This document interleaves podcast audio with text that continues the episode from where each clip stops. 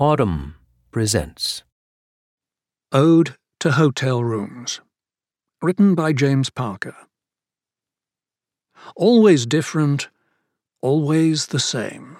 Which is to say, whatever the size or mood or condition of the room, whether there's hair coiled blackly in the bathtub or an orchid in a vase on the table, what greets you as you open the door every time is a neutral waft of possibility a sense of your self in waiting. Who are you going to be in here?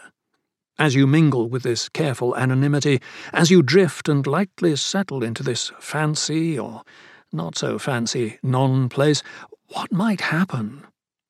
Not much, probably. The old gravity asserts itself, the old you-ness. You spread out your things, you build your shrines, you start making your little traditional messes. You arrive, and then you arrive. Somehow the hotel room, in the mystique of its banality, maintains the invitation, especially if you let housekeeping in. Another day, another chance. Clean, crispy sheets. Your crap politely rearranged. Maybe this time.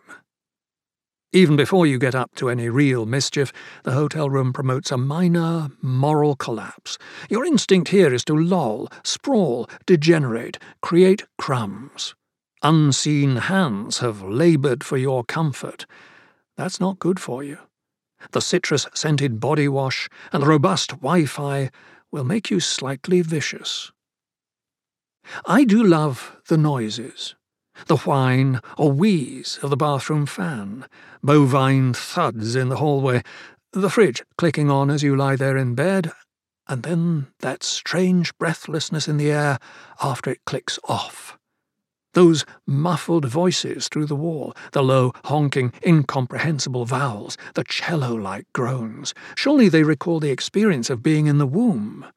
They put me, at least, in a state of baby minded suspension. Recently, in a hotel in the San Fernando Valley, I became convinced a porn shoot was going on in the room next door. It could just as easily have been a very committed game of trivial pursuit. And then it's over. Checkout comes galloping, always too fast, and now all of a sudden you have to get it together. Your exploded luggage, your exploded brain. You're trapped in a time lapse movie about yourself packing. Did you change in here? Advance? Wallow backwards? Go sideways? Hustle, hustle, and don't forget to leave a nice tip. Propitiate the hotel room, because you'll be back. You'll pop in on another day, in another city, somewhere else in the eternally hanging dream honeycomb of hotel rooms. Wide eyed with expectation, almost innocent, you'll open another door.